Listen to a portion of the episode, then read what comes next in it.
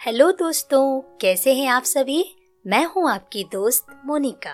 लेकर आई हूँ आपके लिए आज एक बहुत ही खूबसूरत कहानी, जिसका नाम है बुलबुल, जिसे लिखा है हैंस क्रिश्चियन एंडरसन ने।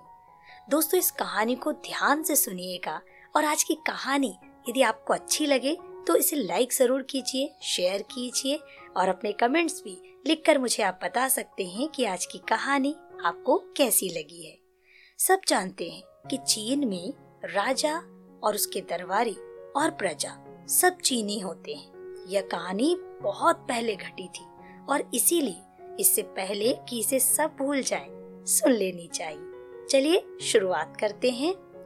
राजा का महल पूरी दुनिया में सबसे सुंदर था। वह शीशे का बना था और उसे बनाना बड़ा महँगा पड़ा था। वह इतना नाजुक था कि किसी भी चीज़ को छूने में डर लगता था, और यह एक बड़ा मुश्किल काम था। बगीचे बहुत सुंदर फूलों से भरे थे।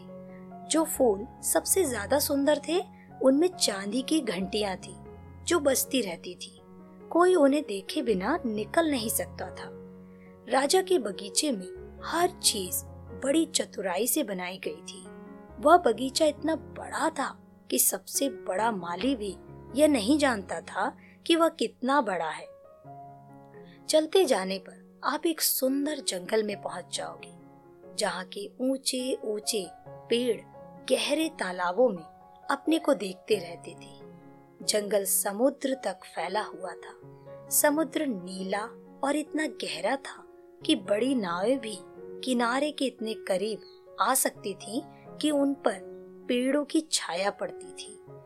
यहाँ एक बुलबुल रहती थी, जो इतना मीठा गाती थी कि वह मछुआरा जो रोज रात को वहाँ जाल डालने जाता था, इसे सुनकर रुक जाता था और कहता था, हे ईश्वर, यह कितना सुंदर गाती है।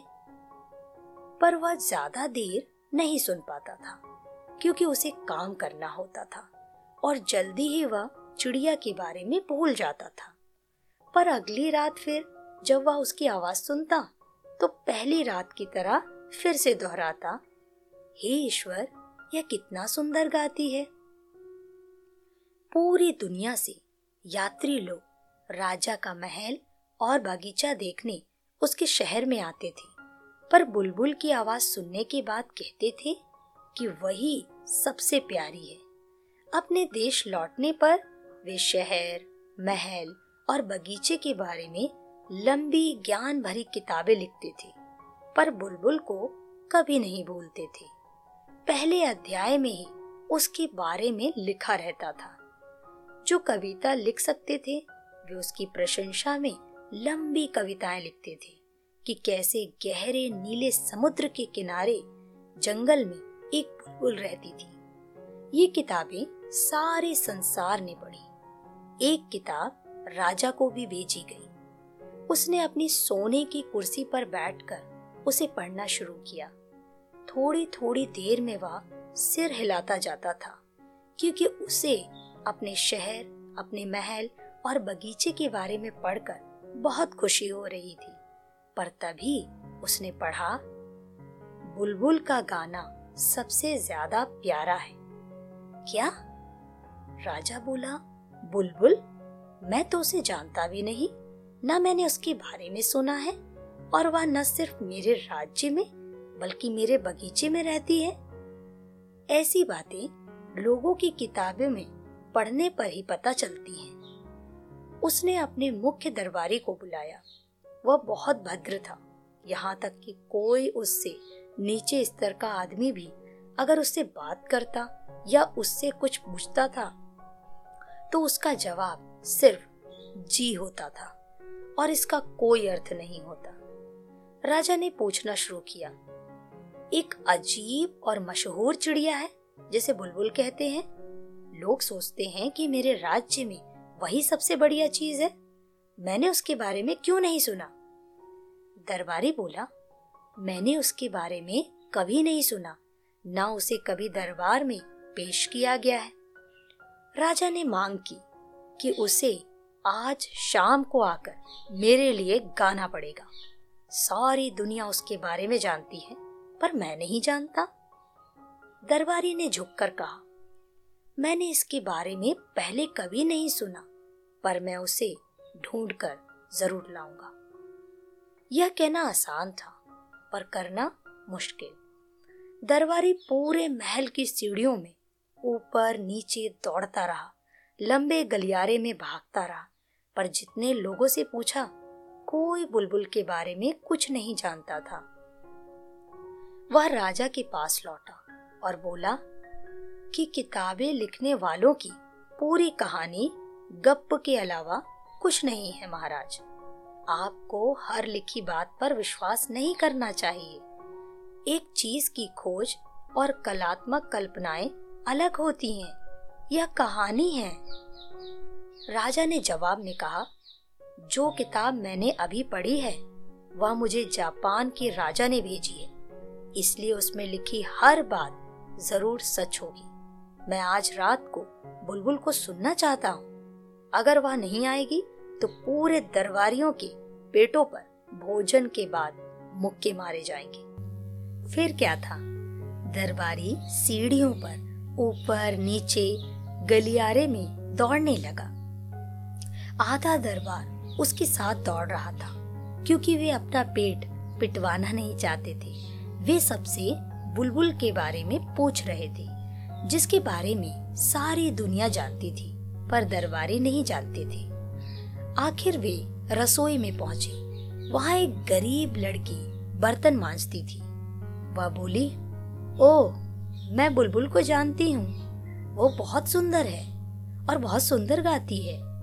हर शाम को मैं समुद्र के किनारे रहती, अपनी बीमार माँ के लिए बचा हुआ खाना लेकर जाती हूँ। वह जगह बहुत दूर है, इसलिए लौटते वक्त जंगल में आराम करती हूँ और तब बुलबुल की आवाज़ सुनती हूँ। मेरी आँखों में आँसू आ जाते हैं। ऐसा लगता है जैसे मेरी माँ मुझे चूम रही हो। दरबारी बोला, सुनो लड़की मैं तुम्हें रसोई में पक्की नौकरी दिलवा दूँगा। साथ ही राजा को भोजन करते हुए देखने की आज्ञा भी।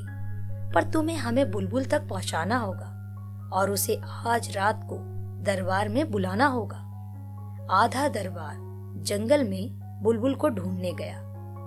जब वे जा रहे थे तो एक गाय रंभाने लगी। वे लोग चिल्लाए, ओह, वो रही! छोटे से जानवर की आवाज़ कितनी ताकतवर है। हमने पहले भी सुनी है। रसोई की नौकरानी बोली, अरे, वो तो गाय है। अभी हम बुलबुल के रहने की जगह से बहुत दूर हैं। वे एक छोटे से तालाब के पास से निकली। कुछ मेढक टर्रा रहे थे। राजा का एक दरबारी सांस खींच कर बोला, बहुत खूब, मैं उसकी आवाज़ सुन पा रहा हूँ। ऐसा लग रहा है जैसे गिरजे में घंटियाँ बज रही हूँ। छोटी नौकरानी फिर बोली, अरे नहीं, ये तो मेढक है, पर अब किसी भी वक्त हमें उसकी आवाज़ सुनाई दी जाएगी। उसी वक्त बुलबुल गाने लगी। लड़की बोली, वो रही, सुनो सुनो, वह वहाँ ऊपर डाल पर है। और उसने हरी भरी डाल पर बैठी हुई एक छोटी, स्लेटी सी चिड़िया की तरफ़ इशारा किया। मुख्य दरबारी बोला, ये कैसे हो सकता है? मैं सोच भी नहीं सकता था कि वह ऐसी होगी। यह तो बहुत मामूली है। कहीं एक साथ इतने ऊँचे लोगों को देखकर शर्म से उसका रंग तो नहीं उतर गया। नौकरानी बोली, छोटी बुलबुल, हमारा राजा चाहता है कि तुम उसके लिए गाओ। खुशी से बुलबुल ने जवाब दिया और जितना अच्छा गा सकती थी गाया। मुख्य दरबारी ने ठंडी सांस लेकर कहा, ऐसा लगता है जैसे कांच की घंटियाँ बज रही हों। इसके छोटे से गले को देखो, कैसे धड़क रहा है। कितनी अजीब बात है, कि हमने पहले इसे सुना ही नहीं। दरबार में इसे बहुत पसंद किया जाएगा। बुलबुल ने पूछा, क्या मैं राजा के लिए और गीत गाऊं? उसने सोचा राजा भी वही है। मुख्य दरबारी बोला, ओह, सर्वोत्तम छोटी बुलबुल, मैं बड़ी खुशी से आज रात को तुम्हें राज दरबार में आने का न्योता देता हूँ। चीन के राजा चाहते हैं कि तुम अपनी सुंदर कला से उन्हें मुग्ध करो। बुलबुल बोली हरे भरे जंगलों में ही यह अच्छा लगता है। पर जब उसे पता चला कि राजा वहीं सुनना चाहते हैं तो वह उनके साथ महल तक गई। वहाँ एक कमरा चमकाया गया था। सैकड़ों सोने के लैंप, चमकीली दीवारों और फर्श पर अपनी परछाई देख रहे थे। गलियारों में बहुत सुंदर फूल खड़े थे, ऐसे फूल जिनमें चांदी की घंटियाँ थी। नौकरों के आने जाने से, दरवाजे खोलने और बंद करने से, जो झोंके आ रहे थे, उनसे वे घंटियाँ ऐसे बजने लगती थी कि किसी की कही बात सुनाई नहीं देती थी। एक बड़े कमरे में, जहाँ राजा का सिंहासन रखा था, एक सोने की डंडी लगाई गई, ताकि बुलबुल उस पर बैठ सके। पूरा दरबार वहाँ था, और उस छोटी नौकरानी को, जिसे अब राजा की रसोई में ऊँची जगह दे दी गई थी, एक दरवाजे के पीछे खड़े होकर सुनने की इजाज़त थी। सब अपने बढ़िया कपड़े पहने हुए थे और उस छोटी सी, स्लेटी रंग की चिड़िया की तरफ़ देख रहे थे, जिसकी तरफ़ राजा भी देखकर सिर हिला रहा था। बुलबुल का गाना इतना मीठा था कि राजा की आँखों में आँसू आ गए। जब आँसू गालों पर बहने लगे, तब वह पहले से भी सुंदर गाने लगी। उसका गाना लोगों के दिल को छू रहा था। राजा इतना खुश हुआ कि उसने हुक्म दिया कि उसकी सोने की चप्पल चिड़िया के गले में लटका दी जाए। इससे बढ़कर कोई इज़्ज़त नहीं दी जा सकती थी। पर बुलबुल ने धन्यवाद देते हुए कहा कि उसे तो पहले ही बहुत इज़्ज़त मिल चुकी है। मैंने राजा की आँखों में आँसू देखे हैं। मेरे लिए वही बहुत बड़ी दौलत है। राजा के आंसुओं में अजीब ताकत होती है और ईश्वर जानते हैं कि ये बहुत बड़ा इंसान है। फिर उसने एक और गीत गाया।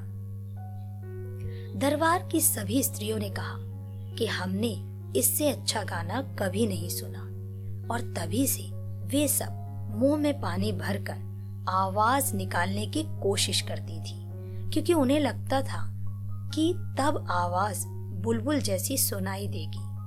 नौकर, नौकरानी खुश थे और बहुत बड़ी बात थी क्योंकि नौकर बड़ी मुश्किल से खुश होते हैं। बुलबुल बहुत सफल हो गई थी। दरबार में उसका अपना पिंजरा होना था। उसे सुबह, शाम दोनों वक्त घूमने जाने की इजाज़त मिली थी। पर बारह नौकर उस बेचारी चिड़िया की टांगों में बंधे रेशमी रिबनों को कस कर पकड़े रहने वाले थे। ऐसे बाहर जाने में भला क्या मज़ा आता है? पूरा शहर उस कमाल की चिड़िया के बारे में बातें कर रहा था। जब भी दो लोग गली में मिलते तो ठंडी सांस भरते और एक कहता, बुल, और दूसरा कहता, बुल। दोनों एक दूसरे की बात समझ जाते। बारह मिठाई की दुकान वालों ने अपने बच्चों के नाम बुलबुल रखे। पर एक भी गाना नहीं जानता था। एक दिन राजा के लिए एक पैकेट आया, जिस पर बुलबुल लिखा था। राजा बोला, शायद यह हमारी चिड़िया पर एक और किताब है। पर राजा गलत था। वह एक मशीनी बुलबुल थी। वह एक छोटे से डिब्बे में थी और असली लग रही थी। वह सोने और चांदी से बनी थी, और उसमें हीरे, लाल, हरे, बेशकीमती रत्न जड़े हुए थे। जब उसमें चाबी भरी जाती थी तो वह असली बुलबुल वाला एक गाना गाती थी, और जब वह गाती थी तो उसकी छोटी सी चांदी की पूंछ ऊपर नीचे होती थी। उसके गले पर एक रिबन बंधा था, जिस पर लिखा था, जापान के राजा की बुलबुल, चीन के राजा की बुलबुल से घटिया है। पूरा दरबार बोला, यह सुंदर है। जो दूत उसे लेकर आया था, उसे फ़ौरन सर्वोत्तम राजकीय बुलबुल देने वाले का खिताब दिया गया। सब बोले, इन दोनों को साथ साथ गाना चाहिए। दोनों ने गाया, पर वह उतना अच्छा नहीं रहा, क्योंकि असली चिड़िया अपने ढंग से गा रही थी और जो मशीनी चिड़िया थी, उसकी छाती में दिल की जगह सिलेंडर लगा था। राजकीय संगीत शिक्षक ने कहा कि यह इसकी गलती नहीं है, यह बिल्कुल वक्त से चलती है, यह मेरे संगीत विद्यालय की तरह है। फिर मशीनी बुलबुल को अकेले गाना पड़ा। सब मान गए कि उसका गाना असली बुलबुल के गाने की तरह सुंदर था। इसके अलावा नकली चिड़िया देखने में ज़्यादा सुंदर थी, क्योंकि वह हीरे, पन्ने मानिक से जड़ी हुई थी और जड़ाऊ कंगन और पिन की तरह चमक रही थी। मशीनी बुलबुल ने तैतीस बार गाना गाया और फिर भी नहीं थकी। दरबारियों का मन था कि वह चौतीसवीं बार गाए। लेकिन राजा को लगा कि अब असली बुलबुल को गाना चाहिए। पर वह थी कहाँ? किसी ने ध्यान भी नहीं दिया कि वह खुली खिड़की से उड़कर अपने प्यारे जंगल में चली गई। राजा ने गुस्से से कहा, इसका क्या मतलब है? और पूरा दरबार भी बुलबुल को दोष देते हुए कहने लगा, वह, कितनी कृतज्ञ है। फिर भी अच्छी चिड़िया तो मौजूद है, उन्होंने कहा, और मशीनी चिड़िया ने फिर एक बार गाना गाया। वही गाना था, क्योंकि वह दूसरा गाना तो जानती ही नहीं थी। पर वह बड़ा मुश्किल गाना था। इसलिए दरबारियों को अभी याद नहीं हुआ था। राजकीय गाने के मास्टर ने चिड़िया की तारीफ़ करते हुए कहा कि वह असली चिड़िया से सिर्फ़ देखने में ही नहीं, बल्कि अंदर से भी बेहतर है। महाराज और लोगों, आप जानते ही हैं कि असली बुलबुल पर निर्भर नहीं किया जा सकता। उसका कुछ नहीं पता। कि वह क्या गाने लगे। जबकि मशीनी बुलबुल का सब कुछ तय होता है। बस एक ही गाना तय है, दूसरा नहीं। इसके बारे में सब कुछ बताया जा सकता है। हम इसे खोल कर देख सकते हैं। इंसानी सोच की तारीफ़ कर सकते हैं, जिसने इसमें गोल घूमने का यंत्र लगाया। फिर वापस वैसे ही बंद कर सकते हैं, जैसा कि होना चाहिए। पूरा दरबार एक सुर में बोला, बिल्कुल। मैं भी यही सोच रहा था। फिर यह तय किया गया कि राजकीय संगीत शिक्षक आने वाले इतवार को, लोगों को नए बुलबुल दिखाएँगे। राजा को लगा कि उन्हें भी चिड़िया की आवाज़ सुनने का मौका मिलना चाहिए। उन्होंने सुना और ऐसे खुश हुए जैसे ज़्यादा चाय पी ली हो। सब कुछ चीनी था। उन्होंने अपनी उंगलियाँ आसमान की तरफ़ उठाते हुए कहा, ओह पर जिन गरीब मछुआरों ने असली बुलबुल का गीत सुना था, वे फुसफुसाए, यह चिड़िया के गीत की तरह सुंदर तो है, पर कोई कमी है, जिसे मैं समझ नहीं पा रहा हूँ। असली बुलबुल को देश निकाला दे दिया गया। मशीनी बुलबुल को राजा की पलंग के पास आराम करने के लिए रेशमी तकिया दिया गया। उसे जो तोहफे मिले थे, उसके आसपास रख दिए गए। उनमें सोना और कीमती रत्न भी थे। उसे सर्वोच्च राजकीय रात की मेज के गायक का पद और बाई ओर का पहला नंबर दिया गया। राजा का ख्याल था कि बाई तरफ़ ज़्यादा ऊँची है, क्योंकि उसी तरफ़ दिल होता है। यहाँ तक कि एक राजा का दिल भी उधर ही होता है। राजकीय संगीत शिक्षक ने 25 भागों में मशीनी बुलबुल पर एक किताब लिखी। वह सिर्फ़ लंबी और ज्ञान से भरी ही नहीं थी, बल्कि उसमें सबसे मुश्किल चीनी शब्द भी थे। इसलिए सबने उसे खरीद लिया और कहा कि पढ़ ली और समझ भी ली है, क्योंकि नहीं तो लोग सोचेंगे कि मैं बेवकूफ़ हूँ और फिर उनके पेट पर घूसे मारे जाएँगे। एक साल बीत गया। राजा, दरबार और चीन के सभी लोगों ने सर्वोच्च राजकीय रात की मेज के गायक का गाना याद कर लिया था। और यही कारण था कि उन्हें वह इतना अच्छा लगता था। वे खुद इसे गा सकते थे और गाते थे। गली के बच्चे भी गाने लगे। जिज्जी जिज्जी क्लक क्लक क्लक। राजा भी गाता था। ओह, मज़ा आता था। पर एक शाम को राजा बिस्तर में लेटा हुआ सुन रहा था। और चिड़िया बहुत बढ़िया गा रही थी कि तभी उसके अंदर आवाज़ हुई। क्लॉन्ग और वह टूट गई। सब पहिए घूम रहे थे और फिर चिड़िया चुप हो गई। राजा पलंग से कूदा, अपने डॉक्टर को बुलाया, पर वह कुछ नहीं कर सका। इसलिए राजा के घड़ी साज को बुलाया गया। उसने बड़ी मुश्किल से चिड़िया की मरम्मत की, पर उसने बताया कि सिलेंडर घिस गए हैं और नए नहीं लग सकते। चिड़िया को रिहाई देनी पड़ेगी। उसे इतनी बार नहीं चलाया जाना चाहिए। यह बड़ी दुर्घटना थी। अब सिर्फ़ साल में एक बार मशीनी चिड़िया को गाने दिया जाता था और तब भी पूरा गाना गाने में उसे मुश्किल होती थी। पर राजकीय संगीत मास्टर ने बड़े मुश्किल शब्दों में एक भाषण दिया और बताया कि चिड़िया पहले की तरह बिल्कुल ठीक थी और थी भी। पाँच साल बीत गए। एक बड़ी, बदकिस्मती की बात हुई। सब बूढ़े राजा को बहुत प्यार करते थे और अब वो बीमार पड़ गया था। सब मान गए थे कि अब वह ठीक नहीं होगा। कहा गया कि राजा नया चुन लेना चाहिए। जब लोगों को सड़क पर मुख्य दरबारी मिलता तो वे राजा का हाल पूछते थे, पर वह सिर हिलाकर सिर्फ़ एक शब्द कहते थे। पी। राजा अपने सोने के पलंग पर पीला और निर्जीव सा पड़ा था। सारे दरबारी सोच रहे थे कि वह मर ही गया था और वे नए राजा के पास जाने और उसको इज़्ज़त देने में लग गए। सारे नौकर गलियों में गप्पे मार रहे थे। सारी नौकरानियाँ कॉफ़ी पीने में लगी हुई थी।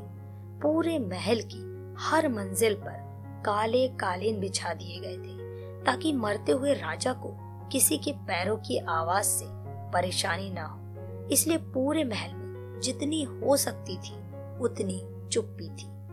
पर राजा अभी मरा नहीं था, अपने बड़े सोने के पलंग पर पड़ा हुआ था। रंग पीला था और वह हिलडुल भी नहीं पा रहा था। लंबे लंबे मखमल के पर्दे खिंचे हुए थे। एक खिड़की खुली हुई थी। और उसमें से आती हवा में पर्दों के छोर हल्के हल्के हिल रहे थे। चाँद की चांदनी राजा पर और मशीनी चिड़िया की हीरो पर पड़ रही थी। राजा मुश्किल से सांस ले रहा था। उसे लग रहा था जैसे कोई उसकी छाती पर बैठा था। उसने आँखें खोली। वहाँ मौत बैठी थी।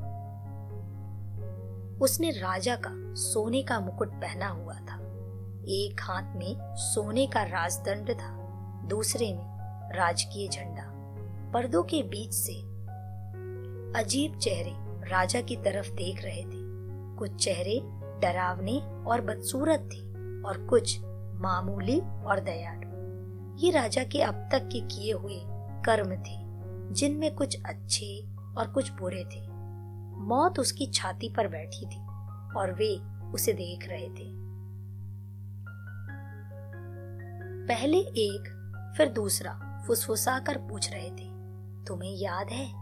और वे ऐसी बातें बता रहे थे, जिनके डर से राजा के माथे पर ठंडा पसीना आ गया। नहीं नहीं, मुझे याद नहीं, यह सच नहीं। राजा चिल्लाया और विनती करने लगा, संगीत संगीत, चीनी घंटा बजाओ, जिससे मुझे इनकी बातें सुनाई ना दे। पर चेहरे बोलते रहे।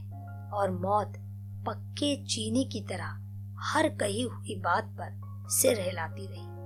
राजा ने कहा, ओ सोने की चिड़िया, गाओ गाओ। मैंने तुम्हें अपने हाथों से सोना, अमूल्य रत्न दिए हैं। अपना सुनहरी स्लीपर तुम्हारे गले में लटकाया था। गाओ, कृपया कर मेरे लिए गाओ।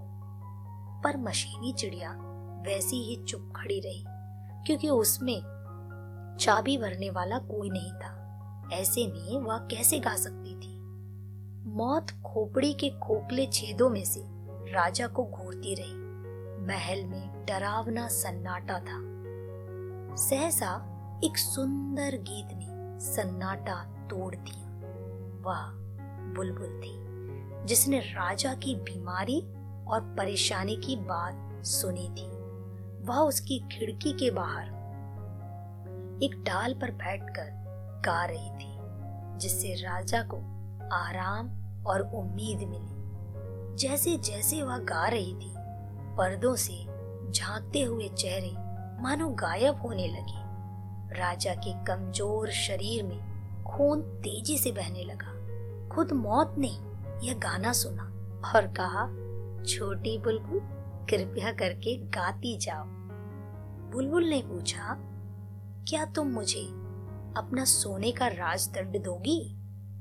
क्या तुम मुझे राजा का झंडा दोगी?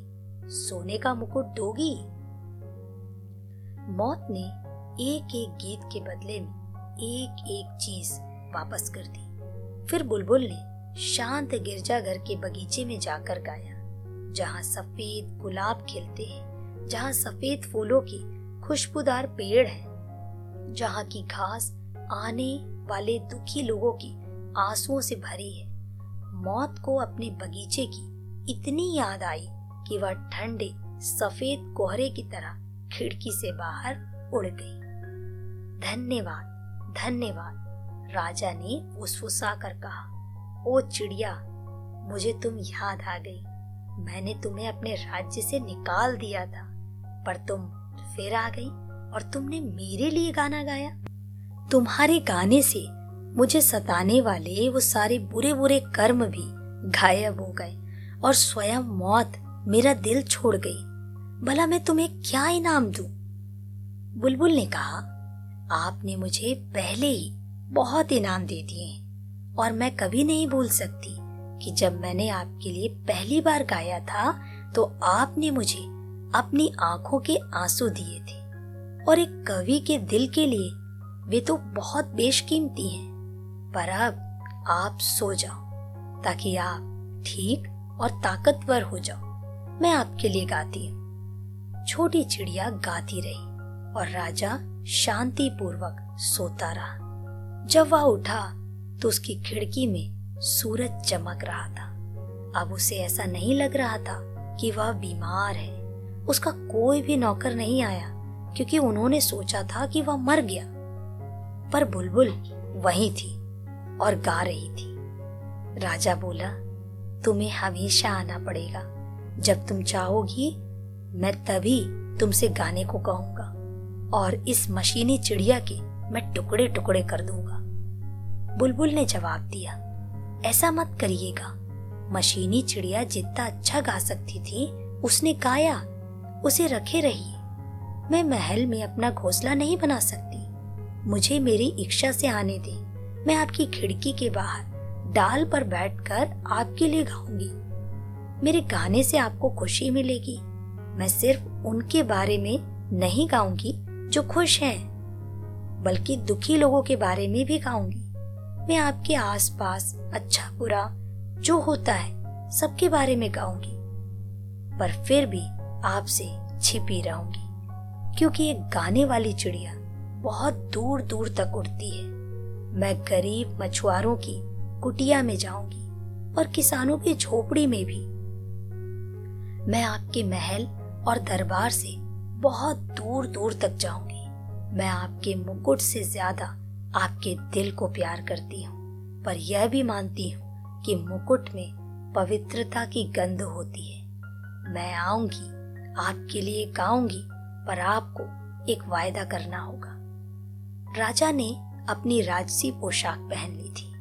राजदंड अपनी छाती से सटाकर बोला, मैं तुमसे कोई भी वादा कर सकता हूँ।